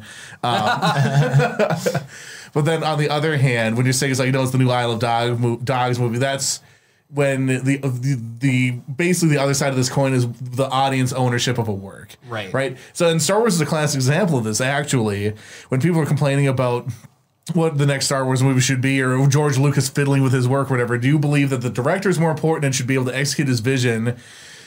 To the point that he thinks it's complete to, or do you think that once it's released, it belongs to the audience and the audience um, No, I can mean- turn it into whatever they want to? I mean, Uh, option B. So, so and a lot of people, a lot of people fall into that option B category where like once it exists, it shouldn't be touched, and then it just becomes a work to be parsed by and reinterpreted by and memed by the people who enjoy it. Yeah. Where there are people like so. When you look at it like in a, like a book format or something, like does an author ever go back and rewrite a chapter of a book without telling anybody? I mean, Yes. there are there are editions. No, you can. So I'm I'm self-published, right? But I'm I self-published through Amazon and, Bar- and Barnes and Noble. Um, and I was actually just reading about this today. On Amazon, you can go and change your book. You can upload a new version of your book. And the question was, do the reviews go away? And no, they do not. Right? So like somebody could potentially like have a bunch of like positive reviews on this like heartwarming novel and then go in there and upload a new version of the book and right just have f bombs and whatever any horrible thing they wanted to, and the reviews would stay. So people would be like, "I love this novel. It's great for your kids." But then somebody new goes to buy it, and it's not the same novel that Interesting. Interesting. those Yeah. users reviewed. Um, so they're allowing like re-authorship on a much like greater level than what Star Wars did because Yeah. like with the special editions, everyone knew like it was advertised like this is a different movie. Yeah. Well, I think that's Um, this is a little bit more emergent in terms of like the way that things are delivered too. like it used to be like Star Wars, you had to either go watch it in the theaters or buy the copy of it, Right. like a physical, unchangeable copy, Right. um, unless you recorded over it with like Sesame Street episodes or something. Right. Which is- Right. This is another story. But uh, like yeah, with with digital distribution and everything, and the ability to go back in and like without basically any effort to be able to make alterations like that, Right. That's interesting. well, and you know the intention is that you oh you just had a Oh, light yeah. bulb. no, no, no. I'm, I'm off topic. It's tangent. okay. Should I keep on going? Keep going and come back. All right, we'll come back. So the intention is it's like if you like catch a typo or whatever. Yeah, And I- absolutely. I'm sure if like Amazon's algorithm or maybe there are like actual people who are going in and checking the books, you know, if you did something like ridiculous, like what I was talking about, they'd probably catch it and like flag you and get you kicked off. So I think the intention is for like typos Mm-hmm. to fix that. But I, I think the question of like authorship, like what you're talking about, like does it belong to the audience once it's out there, or should you be able to continue tinkering with it and Yeah. call it the same thing? We've actually got some comments which are kind of interesting. Let's so first, people Swanky say. says Michael Bay equal explosion. Michael Bay explosion. Um, Uh, Brad says, uh, I feel like once you know how things work behind the scenes, it changes how you see things. Does Keith watch movies like he did as a kid, or is it more like paying attention to camera angles and editing? So that's a question for you. It actually, I have to watch a movie a few times usually before I start thinking about it as a filmmaker. And I was actually just watching Toy Story 2 today. Um, and I've seen that movie so many times that like I can just watch it and only think about like the cuts and the angles and the script. But generally speaking, when I'm watching something for the first time, I'm only kind of watching it as a viewer, which is great because I don't want to be like sitting there like doing homework when I watch Right. something. Mm-hmm. So it's good, like to get immersed in something. But then if I'm like, all right, well, that was really interesting. Let me pick it apart. You know, watch it a bunch more times, and then really try to figure out like what maybe could I try and like rip off from this or learn Yeah. from this or you know. It's kind of fun. I watched Toy Story 1 last night when I was going to bed. Um, but I, so I'm kind of like the opposite. Unless a movie, like, so the, the grade of a movie to me is how much immersion I have. I go into stuff and, like, just because of all of the theory training that I went through in college, like, and like the dissection of stuff, because we were, we, I did um, theoretical analysis of like 50 movies throughout the course of my college career. So it was just like constantly like picking stuff apart. If I can be immersed in something and not be thinking about it analytically, that's when I'm like, oh crap, this is an awesome movie. Otherwise, it's like, I'll be like, oh, they jumped the line. Oh, this guy's setting up whatever. Oh, that's the exposition. It's like, okay, this character's going to come back and do whatever. You know, it's like all these things where it's like, because you've seen so much and done so much analysis for me, it, that unfortunately just automatically has taken the primacy of my viewership, which is kind of unfortunate. That's actually never happened for me. And in the horror anthology handbook, I, I like dissected like a hundred and horror anthology movies or maybe it wasn't a 100, but it's a lot. Um, certainly over 70. And uh, so I would actually have to sit there with like a notebook and pen while I watch something to make sure that I was taking notes. Because if I just watch it and and say like, all right, well, I'm going to pick out the parts later that I'd like to write about, it would it would just wouldn't happen because I don't have that like analytical part on automatically. It's like I have to turn it on by writing while watching. Yeah, and I, I think that's probably the same for like most people. It's just like that's just like the weird way that it hit me when I was doing it. But you are also like uniquely brilliant. I appreciate that. That may or may not be the case. Um, so more comments. Uh, Swanky says uh, works belong to the person wanting to tell a story on their own terms. So that's kind of the auteur side of it. yep. Uh, Clone Watch on YouTube. I think this is the first time they commented. Oh, they commented twice. Dang, sorry, it's taking us a minute to get to your Hello. comments. Um, Oh. I'm more in the middle. The creator should be able to change stuff, but as long as the original version or ne- each new version is still available, that's interesting. Like, Yeah. something like, and that's the thing that kind of like George Lucas made people mad. It's like this is the new version; the old versions don't exist anymore. Yeah. essentially. Um, What we- did, what did the previous commenter say again? Belongs to the person wanting to tell a story on their own terms. So in that case, still- it'd be like George Lucas always owns the right to Yeah. tell Star Wars the way he sees fit. I'm still thinking about it. Let it kick around for a second. I got a couple more Yeah. comments to get to. Uh, Clone Watch goes on to say, like Disney Plus should have the Lucas cut of the original trilogy, but also the theatrical. They cut. should. Yeah. Yeah. So so that's sure. the part of it that makes me frustrated is I want to be able to have access to the pre-change because that means something to me too. Or you could like it's just nice to compare and contrast. But while more comments are coming in, my eureka moment from a little bit ago was we started talking about directors and stuff like that. So it's like I do love like Kevin Smith movies or um, you know like a Clockwork Orange. I don't even know who directs it, but I know that that person Stanley is Kubrick. Stanley Yep. Kubrick. You know, like he's got who did 2001: A Space Odyssey. Stanley Stanley Kubrick. Kubrick. So okay, so like that's uh, like, um, those are. But anyways, so what I was getting at was um, what I was thinking about is everybody's asking about Matt. I was going to say that based off that information, I'd probably be on their side of the screen asking about Matt too. Because when I go to movies, we were talking about like Sean Bean earlier. The actors have a huge imprint on me, Yeah. and it was like, but they wouldn't exist if it wasn't for the original idea that they're expressing outwardly, which is kind of fun, and that's why. I, I used to love sequels, but now it's like we would never have some of my favorite things if in a way we were like broke out of the mold and made new content. Yes, and so it's like you like know, We're breaking into something that it, we'll just put a pot. Are you going to talk about that? I don't, I don't, I don't know. I, I had an idea, but I don't know if it's the same. Well, you yours. say something and then I'll stop you if I think it's a topic we're going to jump into for a second because I have one more thing I want to say. But you go ahead and start. Well, I mean, I've been listening to a lot of filmmaking podcasts that say that um, actors do not sell movies the way they used to. Like it used to be like, oh, let's go to the new Tom Cruise oh, movie. interesting. Now it's more about the intellectual property. So if it's Marvel or Star oh. Wars, Yeah, That's so funny. that does Yeah. lead in. So like we're getting into the. We're, we've entered a world where there's no like so people have talked for a long time about how there's like no middle class right there's like you're either like lower class poor or ultra wealthy right like the middle mm-hmm. class has vanished sure, the middle class of films has kind of vanished like that 30 million dollar budget like yeah, thing. So it's like you either have like these ultra low budget films that maybe people don't know to look Ooh, for. this is fun. That sort of like fill in the gaps of like the the new IPs, and then you have these massive tent pole things where they're going to make fifty movies out of it mm-hmm. because they know they'll make money. But like you miss out on things like we wouldn't like. It would be really hard to make the Terminator right now. I was gonna say that. yeah. But I, I think that stuff like that exists. It's just not.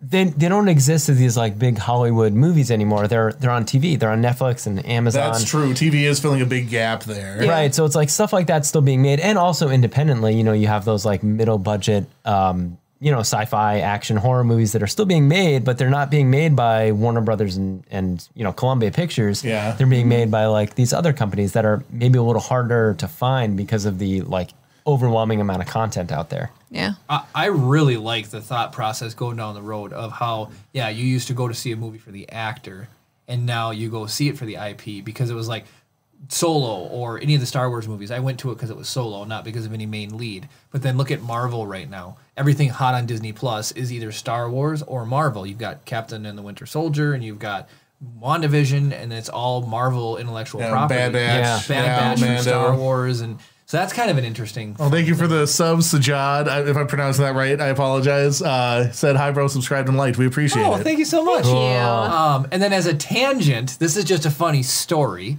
because I've like got a billion of them. You're talking about changing things um, and whatever, right? So the guy who made Ethereum is now the world's youngest rich. So the, the crypto Yep. is the world's youngest billionaire at 26 or 27 years old, and he in high school was playing World of Warcraft, and they changed a spell on him. It used to drain life and do damage, and they got rid of the um, or would like heal and do damage. It was like a drain life move. They changed it, and that got him so mad he quit WoW, and then he went and then learned about Bitcoin. And then, it, like, he would wrote a blog about Bitcoin, and then people would invite him to work on crypto projects, and he made his own Ethereum. So it's like mm-hmm. literally the fact that somebody cha- Blizzard changed his WoW you know, inspired him to go off and do this crazy thing. So it's just a funny story about changing stuff. But I had seen a statistic that hit me really hard. This was even 10, 15 years ago. And it was like in the 50s and then even in, into the 80s, out of the 10 blockbusters, seven or eight of them would be new intellectual properties. And one or two of them would be a sequel. And then in like 2010, nine out of 10 are literally sequels or say part of the same IP, and Yep. one is like a new intellectual property. But it's like Star Wars at one point was new. Yeah. Batman at one point Yeah. was new. Like we wouldn't have these cool things if nobody like breaks out of the norm. Yeah. um, so I got a couple of comments to get to. So, um, Sajad says, I'm going to tell my friends to sub. Thanks, dude. That's Oh, awesome. thank you.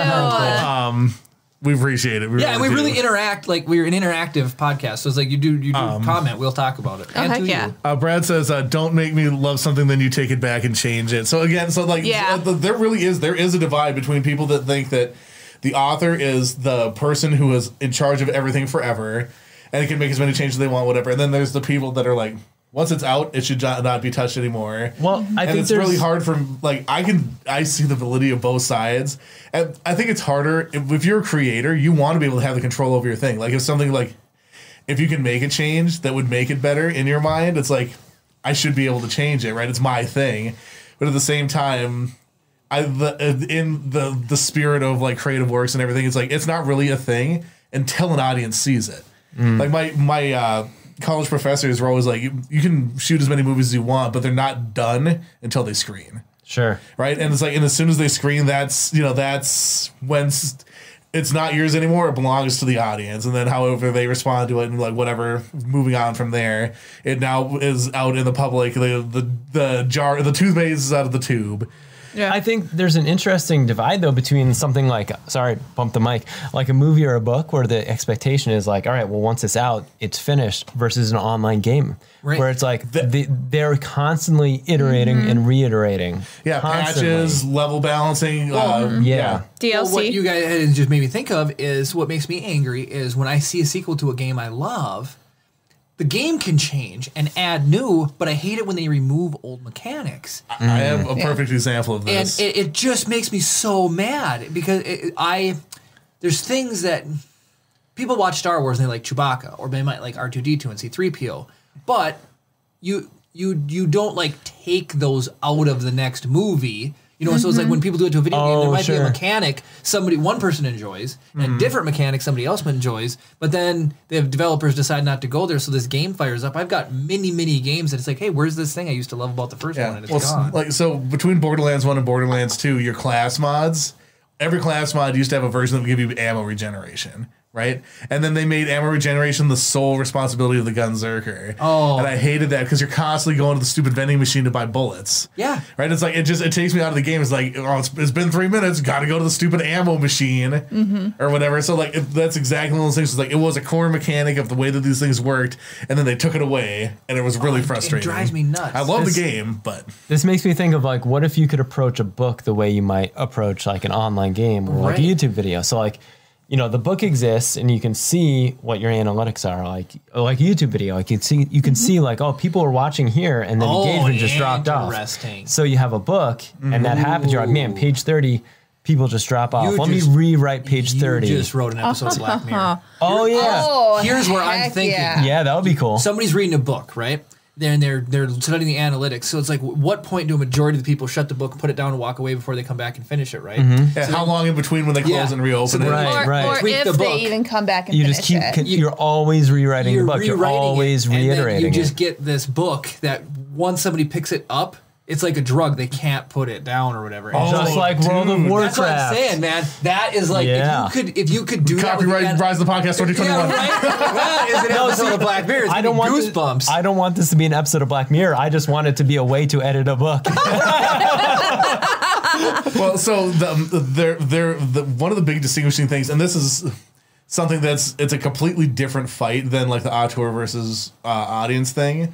But when it comes to video games, it's like at what point does the input of the player supersede the intent of the game?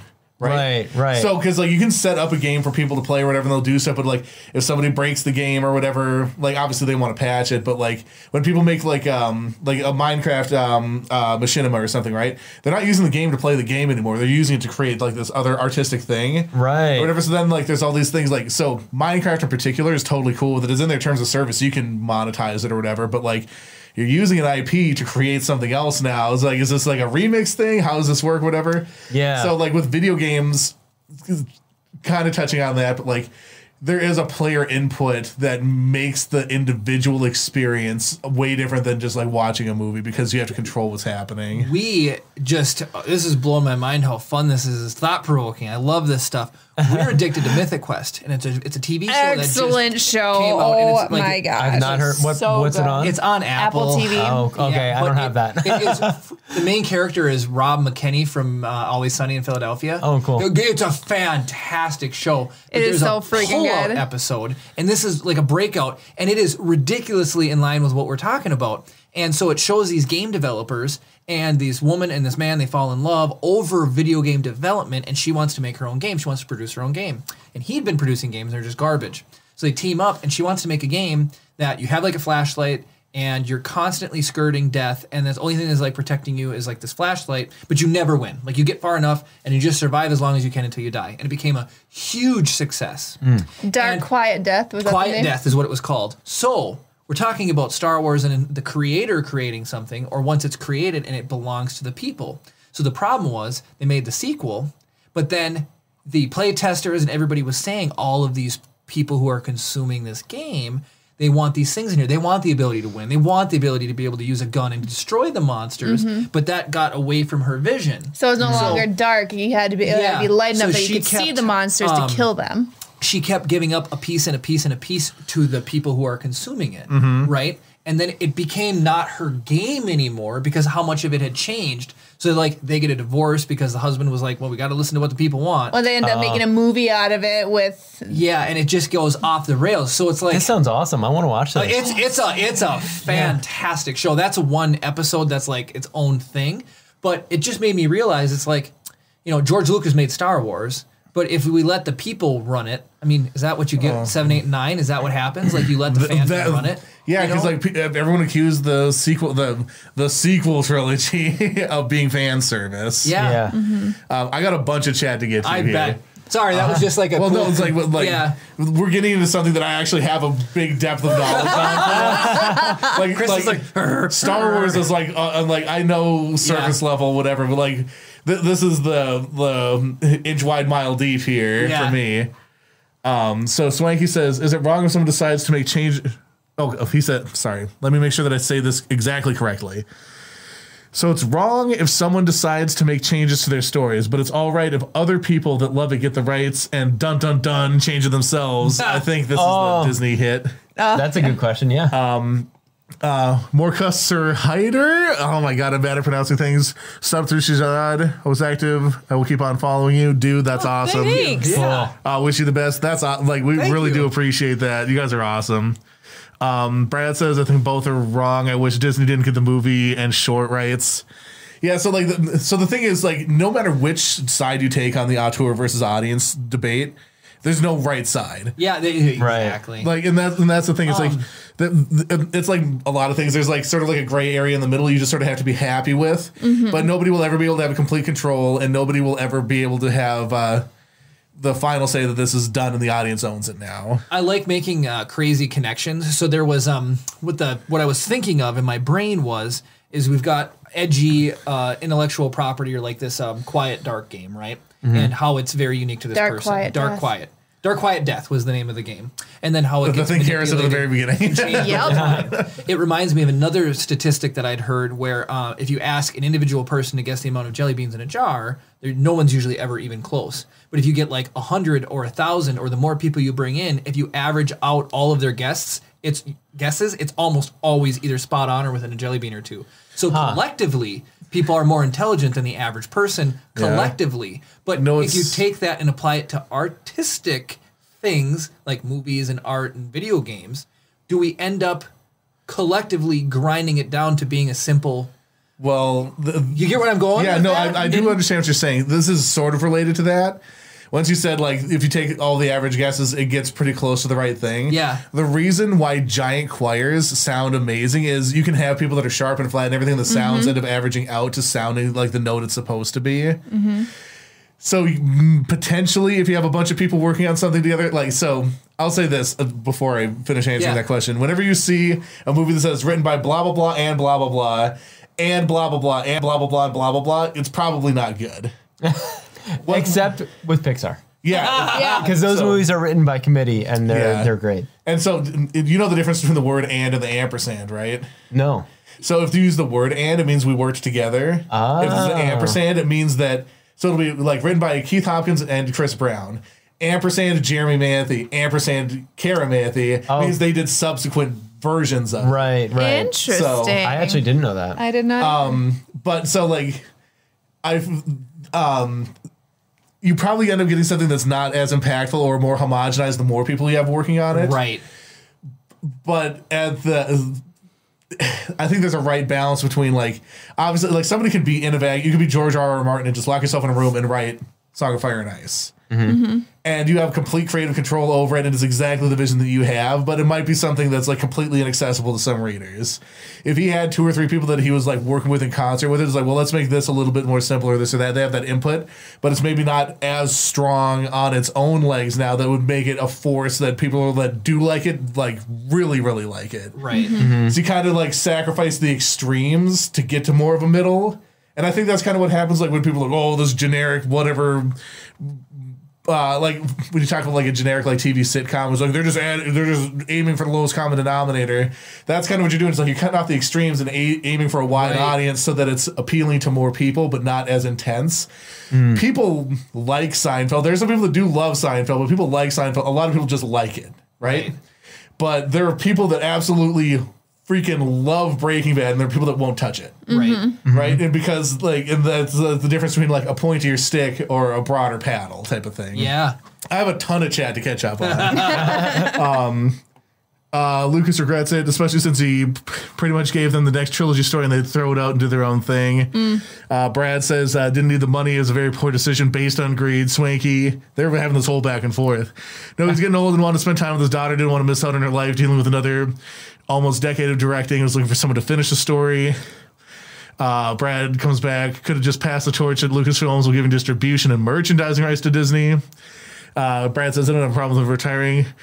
Mrs. Negus, Negas, hi subbed. Thank you for the sub. oh, thank you. Cool. Um, I, I, I'm so bad at pronouncing names. I apologize profusely. Uh, Swanky Disney owns Lucasfilms. He fully retired. Oh man, this is okay. These guys are getting into it. I, I, feel like it's still being civil, but um, Brad, I understand. I think you could have sold them for much less money, and everybody wins. Even if you sold just Star Wars distribution rights, you still could have sold, still would have sold Lucasfilm. I agree. I don't like Disney handling with a lot of, but someone else would be running Lucasfilms doing the same thing. and that's that's the problem when you take like it, like Is that the end of the? Is that the? that. That's caught up on all the chat now. okay. Good. Okay. So, and there is a problem when it's like, so I would say George Lucas considers himself the auteur authority on Star Wars, right? And so what he created, like, regardless of how you feel about how he was checked or not checked during the prequel trilogy, that's still George Lucas's vision, and they they still feel like Star Wars movies for the most Right. part. And then you get to the sequels and like once that authority was handed off and they did more of a committee base even though they had like an idea of what he wanted to do regardless of how close they stuck to it or didn't once it came away from that auteur authority that he had and that was the only thing that was consistent across the first six films was that these are george lucas movies even though like they were the um uh, who was the person who directed this? Lawrence Kasdan. Uh, well, so yeah, Kasdan was the screenwriter. Um, Oh, right. uh, why can't even think of his name? Irvin Kershner directed Irvin Kershner, Empire. yeah. Still written by Lucas Kershner, all that. And then, uh, and I, I always forget who directed Jedi.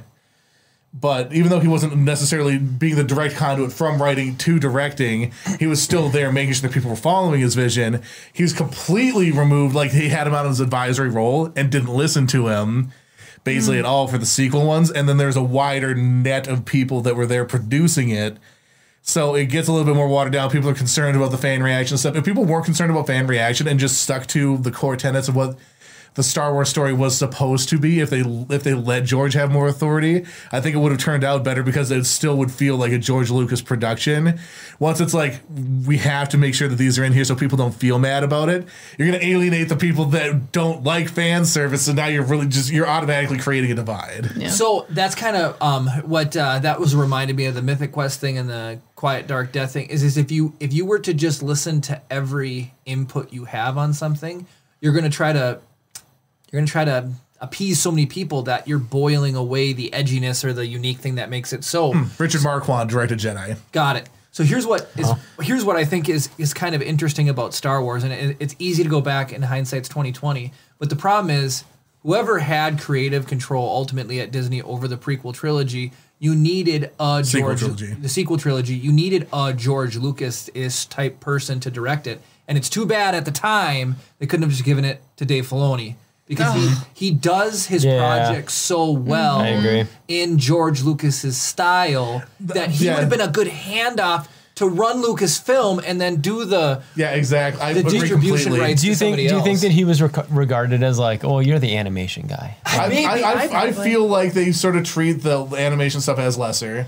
Well, Yeah, well, I and agree with John that. Favreau, I think he could have been pulled in too because he's done. I didn't. I didn't know that Favreau had any interest in Star Wars at all until Mandalorian. Well, and I wonder if uh, someone with the clout of Favreau was the one to be able to be like, hey, Dave Filoni is right. He's our man. Yeah, you know. I, I, then that might have been the way that it goes down, or had it gone down. Who knows? Yeah. But yeah, that's what they basically needed was they needed somebody to at least stick to the style without worrying, like just make something in this. And then you know you were talking about like derivatives and stuff like that. Mm-hmm. That's almost where like Solo was carved out to me because that was um that could have been like a derivative of Star Wars. Yeah, but not. I don't know what I'm saying, but it's you've got Star Wars, the original, tri- like the tri- trilogy, right? Yep. And they lost creative c- direction with seven, eight, and nine because they tried to appease too many people. yep. Mm-hmm. So if they would have handed that over, that would have been great. But you can also still make projects that don't have to be under the guise of like Dave Filoni or Lucasfilm if it would have went that direction with things like Solo mm-hmm. and had it be a derivative work that tells a story Right. Um, that's not going to affect the main trilogy as a whole and, and make so many people angry. The funny Yeah. thing about the Mandalorian is I think there was so much less pressure on it because you know there there was Oh, not really going to be any direct revenue from it. You know, you've got sub- subscriber revenue and you've got merchandising, but Mm-hmm. like there was going to be no ticket sales. So I think there was a lot less pressure on them to be You like, know, well, what are people saying about the this? proof Like, you know? the Yeah. the proof is in the the, the pudding? the pudding about that one Yeah. because they didn't even make any Baby Yoda Grogu merch. Right, Like that came out of left field because people didn't know. It was.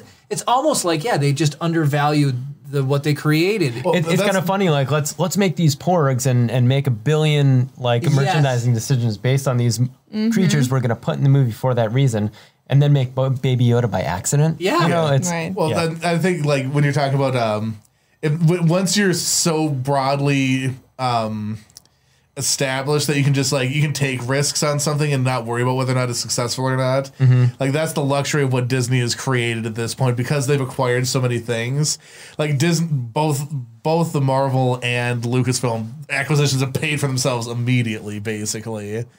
And I, I um, think you see that in WandaVision too. It's like let's just try something balls to the wall weird. Yeah. Because, because we don't have to fill a theater, you know? yeah, that's true, and it's Yeah. good good creative stuff. Yeah, and then like yeah, when you let people try and do something different, like people obviously responded to it. Right, yeah. So and like so like there's a, uh, it, it just makes me think now like there's only one you can be in two positions to take risks. You can be in our position where it doesn't matter. like, we don't have anything established whatsoever. Like so we can just do whatever we want and that we're not accountable to anybody. Yep. Or once you have uh, so much that you can just be like we got to balance the book somehow. So it's like we'll try that, and if it fails, we'll just count that against our our whatever for taxes. You know. Yeah. yeah. So uh, we do have a another comment from the Clone Watch. Uh, Filoni is not an executive; he's a creative. He's an artist at his core. He has no experience running huge film companies. Uh, as much as I think he should be in charge of Star Wars creatively, he should not be running Lucasfilm. I know a lot of people don't like Kathleen Kennedy. She's been around for a billion years. Yeah, she's been She around produced- the- She she was a producer on Indi- the original Indiana Jones films. She's been around Steven Spielberg and George Lucas since the 80s. Mm-hmm. So she's not like some new person that just swept in Right. and No, was appointed that's this. This is somebody it. that George Lucas trusted to run the company from a company running standpoint. Like she's been a producer. She like pro- producers get stuff done. Creatives do the stuff. Yeah. Right. I've I've kind of started putting it. Um, directors get to make movies, producers get movies made. Yeah, exactly.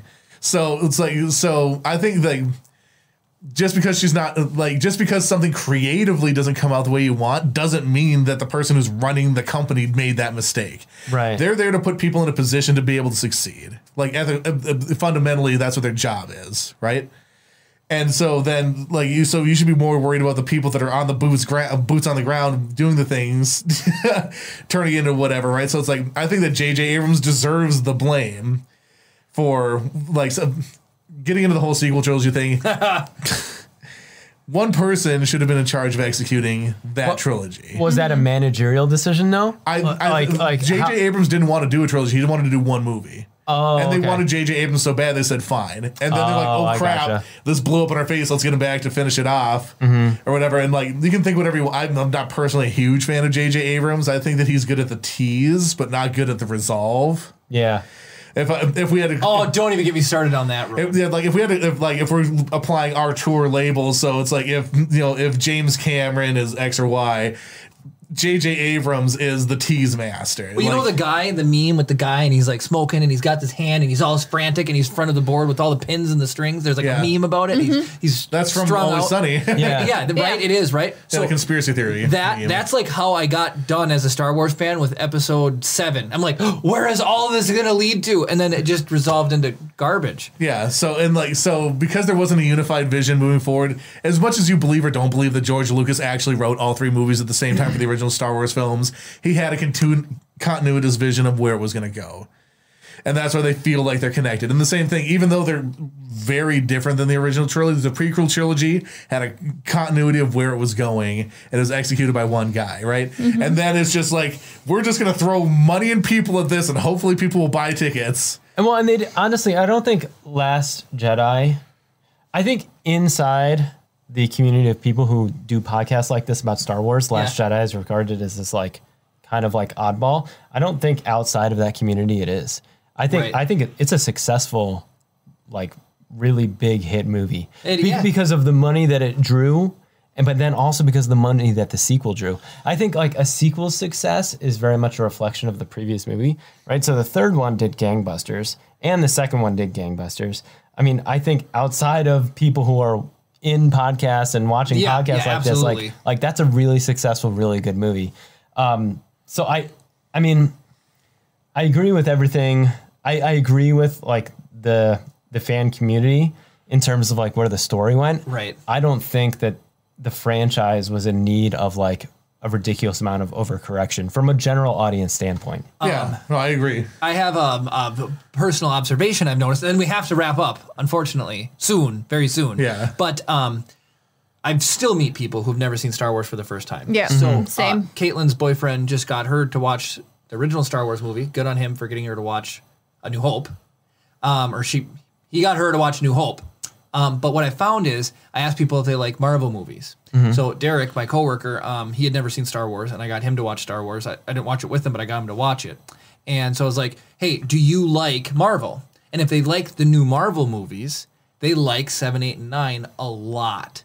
So it fits in with the the special effects and the like the teasing and the reveals and like the all of the big bang flashy things.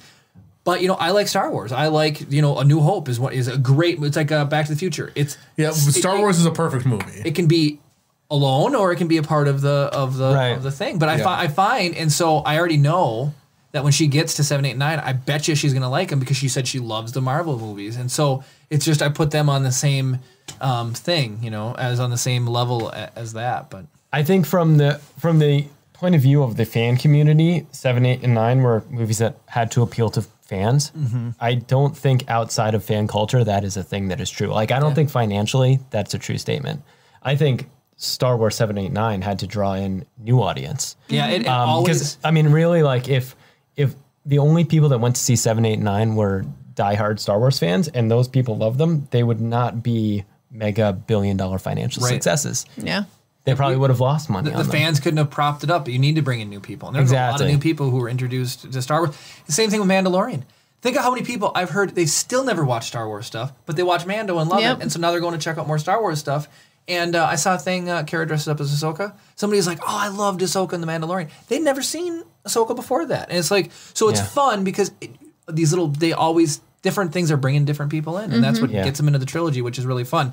I have to apologize, Keith, that the last 20, 25 minutes to 35 minutes is all about Star Wars. I love this. But a sprinkle of filmmaking and fun ideas, Yeah, and so- then um, you were talking about really producing and directing and creative and running a company. Mythic Quest is all of that. I don't know why I'm plugging Mythic Quest so hard, but it's really It's fun so good. The new season just came out. Um, you've so. got the creative um, programmer is a, a girl from Australia. Poppy She's Li. absolutely awesome. Then you've got Rob from uh, Always Sunny Ian. is the creative vision. So he just like spits stuff out and people listen to him and create it. And then you have David, who's the producer and get things done. And you get to see um, how they each contribute to making this video game. And you get to see all these roles in action. And it spreads so much light on how those roles work in a creative process. I, I love the show. Nice. Really, really fun. Unfortunately, it's on Apple, but they just keep giving me free Apple. They really do. They're like, oh, yeah, we'll just accept Apple you Plus or Apple whatever. Plus, yeah. So it's kind of funny.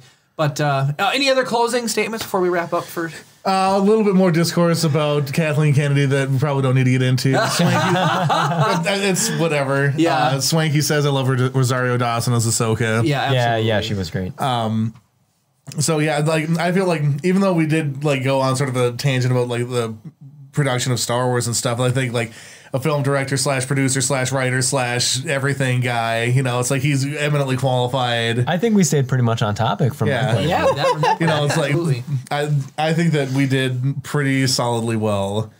Um so hexagonmotionpictures.com, check that out. Gravedigger Dave's Halfway House, Gravedigger Dave's Anthology Festival. Festival.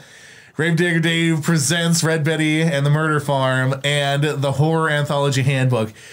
Free. Keith That's is too much stuff. I need to stop. such a such a prolific producer. Check out all those things. Uh, the hexagonmotionpictures.com again. You check can it out. watch the first Gravedigger Daves on Amazon Prime right now. Yep. You can get the book Red Betty and the Murder Farm on Amazon on your Kindle. For Which is free number two right in now. horror right now, It right? was. Oh, it, right. it- it sank. It sank Oh. to what nine, and then now it's at fifteen. Last I checked. Well, but if- hey, let's get it back up Pretty good. to number one, guys. Yeah. That's right. Uh, check Go out all of it his stuff. We really appreciate having Keith on here. Uh, man, if you guys have made it this far into the podcast, congratulations. You've made it to the end of the podcast. Go ahead and give it a like if you want to see more content like this in the future. Comment down below with how you feel about basically anything we talked about. We got into some some deep, chewy material today, and I would love to continue talking about it down in the comments with you guys. Subscribe if you're not already. Ring the notification bell to be notified every time we upload a new video or go live. I think it's pretty fun talking to us live. We have uh, we have a good time. Uh, thank you guys so much for watching, and of course, May the force be with you.